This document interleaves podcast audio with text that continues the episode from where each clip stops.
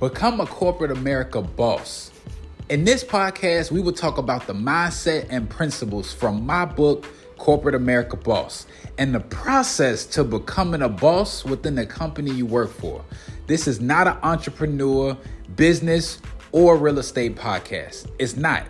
This podcast contains interviews from live cab coaching sessions and live sit down interviews with other corporate America bosses and learning their journey in the corporate America workforce. Learn how to become more to receive more. More promotions, more pay raises, more responsibilities, more career opportunities.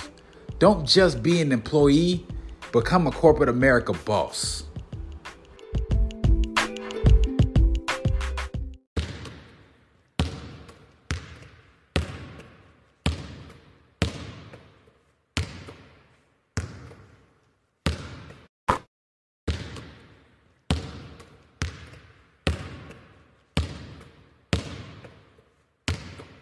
There's so many corporate America bosses out here, and I'm going to expose you all to all of those people. So, first question I got, Derek, is uh, you know, just from you reading the book, like, what's some of your thoughts and uh and feedback just on the the book as a whole?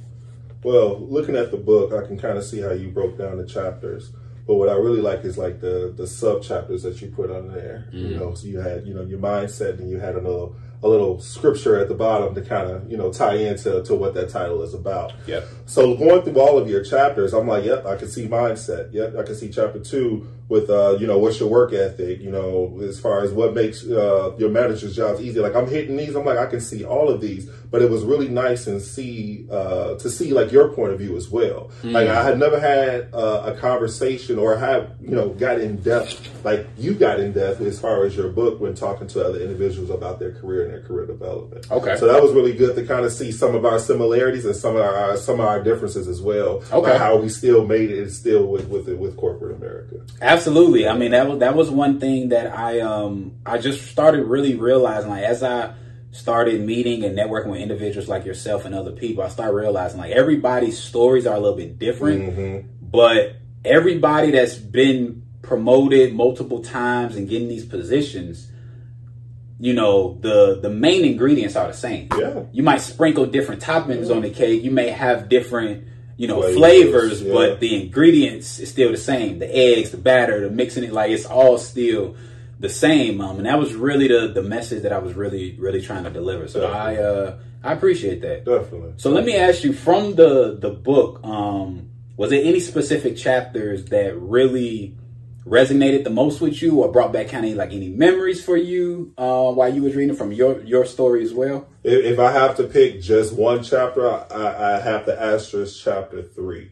Um, so I believe it was my job is to make your job easier. Yep. So it wasn't that title per se that really got me, but it was the guts that you put in that chapter. Okay. okay? So and, in my career, we call it low hanging fruit. You okay. Know, the mundane situation. So I believe you referenced the the transportation industry and your your current boss at the time. Yep. You noticed that this man had a trend. You notice he would take some time away from his daily schedule to make sure that the loads and everything is looking good, and that that took some time you as his assistant, he didn't have to ask you for that. You exactly. kind of keen in and picked up on that. Yep. So we call that low hanging fruit. If that's something that you can knock out without somebody telling you, go ahead and knock that out because that's going to be an extra tick mark, you know, when it comes for ratings, when it comes for promotions or anything that has something to do with a bonus okay. towards the end of the year. They're going to think, well, Jameer did go above and beyond and do X, Y, Z versus John that just did his normal job. They still making the same salary neck and neck, but for some reason, Jameer's doing above. Let, us give him the promotion instead. That's going to give you something that's going to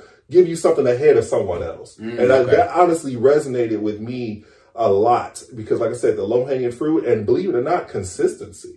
And you kind of tie it in with chapter five with being on time and, and, and being early and everything. But consistency is a big thing. So if yes. you're showing up on time two out of the three days out the week, that's not consistent. Exactly. You know, if you're showing up always consistently early, they can count on you to do that, you know, to take it to the next step. Exactly. So consistency had a lot to do with it as well. And one thing I learned about with consistency is that it's the very hardest in the beginning but once you do it and you're actually doing it for your own personal growth and development, because let's be clear, um, the chapter three talking about specifically on making your job easy for your boss. My job is to make your job easy.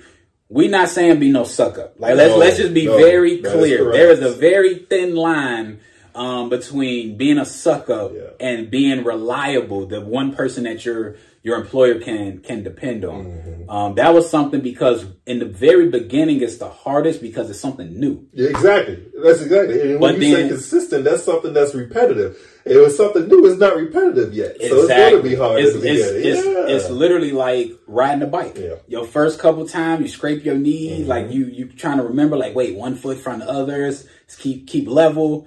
Then after a while, I mean, I can't remember the last time I rode a bike, and I'm sh- I'm sure if I had a bike right now, I could still do it. Like it's it's now It's become muscle memory. It's muscle memory. Yeah. I mean, that's Yeah. something that uh, people sometimes think muscle memory is just in the realm of sports. or physically. But f- yeah, it's, not just it's, physically. yeah. it's not. It's, it's the muscle memory mentally is probably the biggest thing because even physically for muscle memory, it's gonna come a certain point in father time that physically is- stuff is gonna wear down and Mm-hmm. yeah, weaken, and you ain't gonna be able to do things the way you used to. But mentally, if you keep, Keep constantly sharp, yeah. keep keeping that sharp, I mean, you'll be able to. You can be with a company for 30 years, but you got promoted 10, 15 times. Um, and that's something that I don't think a lot of people really realize is that a lot of people sometimes had a mindset of, well, that's not my job. That's not my position. And when I was a manager in corporate America, like that used to drive me Yeah. nuts.